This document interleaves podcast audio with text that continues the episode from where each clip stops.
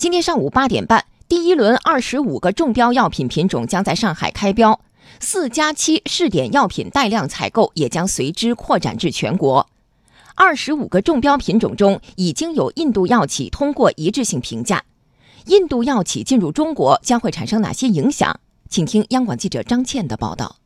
所谓带量采购，即在药品集中采购过程中开展招投标或谈判议价时，明确采购数量，让企业针对具体的药品数量报价，其目的是以量换价，降低药价和医保控费。根据招采文件安排，今天早上八点半开始接收申报材料，上午十点截止递交并公开申报信息，下午两点供应地区开始确认，预计当天可出结果。印度药企入局中国药品带量采购，也引起了部分业内人士的关注。据某印度仿制药企业中国区负责人介绍，印度药企至少还要五到七年才能对中国市场产生影响。而不少人认为，印度药企如果加入带量采购，将会进一步加剧降价的激烈程度。上海复旦大学公共卫生学院教授胡善莲指出，印度药企的入局将会产生连锁反应。有可能促使药品价格进一步走低，对于国内的药企也是一个激励。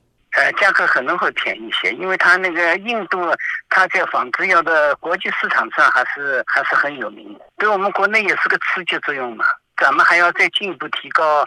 我们的这个仿制药的那个质量问题。尽管我们现在是通过了一致性的评价，但我们这里一致性评价主要是化学成分上的一致性。另外的话呢，生物等效性试验的话一致性，但是并没有临床治疗的一个效果的真正的比较。现在这个仿制药都存在这个问题。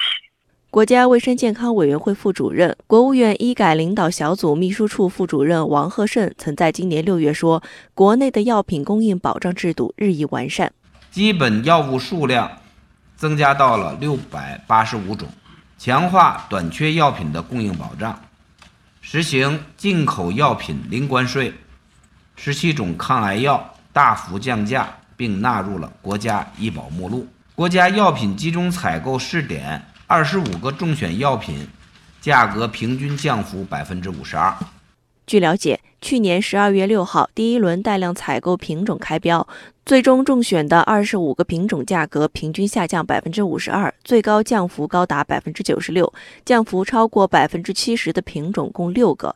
根据业内预测。由于国内相关管理部门目前对药企成本已经心中有数，本土企业在扩面时的竞价可能会比较激烈。胡善莲提醒，对于今天即将开标的二十五个中标品种，可以关注其中印度药企的价格。价格可以关注一下，它到底是跟我们国内的国产的一些药的比较，是它的高端的一点呢，